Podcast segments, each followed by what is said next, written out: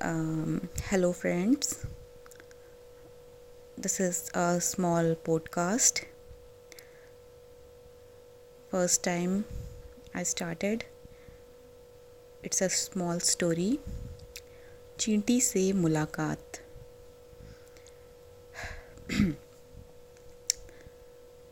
गुनगुन शाम को पार्क में अपने हम उम्र दोस्तों के साथ खेल कर लौटी उसे ज़ोरों की भूख लगी थी। मम्मी खाना तैयार कर रही थी।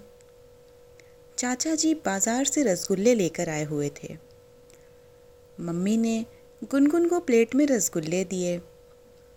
रसगुल्ले लेकर गुनगुन पीछे खुले आँगन में चली गई। खाते खाते रसगुल्ले के रस की कुछ बूंदें नीचे गिर गईं।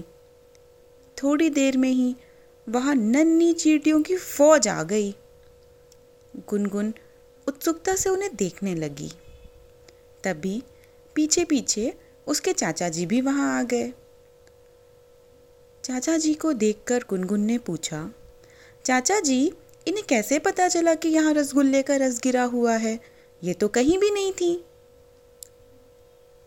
चाचा जी ने हंसकर चढ़ाते हुए कहा, वैसे ही जैसे तुम घर में रखी मिठाई तक पहुँच जाती हो गुनगुन बेटा।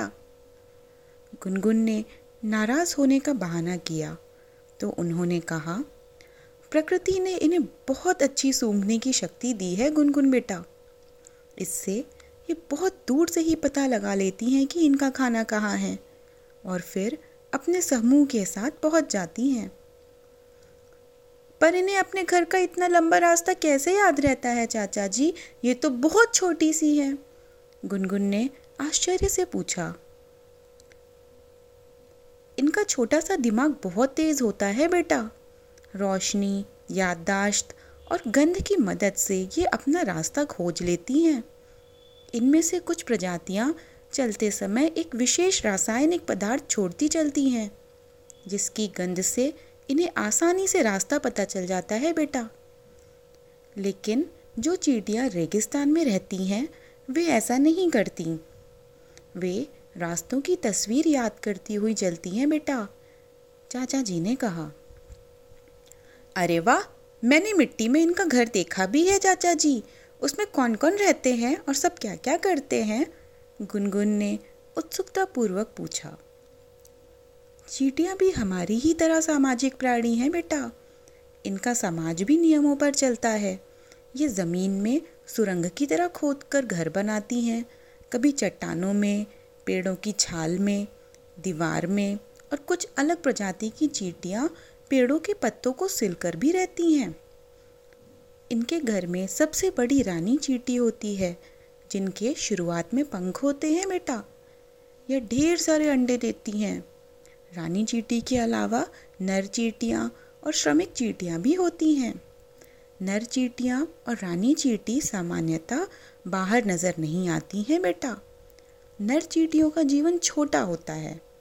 जिन्हें हम देख रहे हैं ना, ये श्रमिक चीटियाँ हैं बेटा। इनका काम खाना लाना, बच्चों की देखभाल करना, कॉलोनी नुमा घर बनाना और साफ़ सफ़ाई रखना होता है।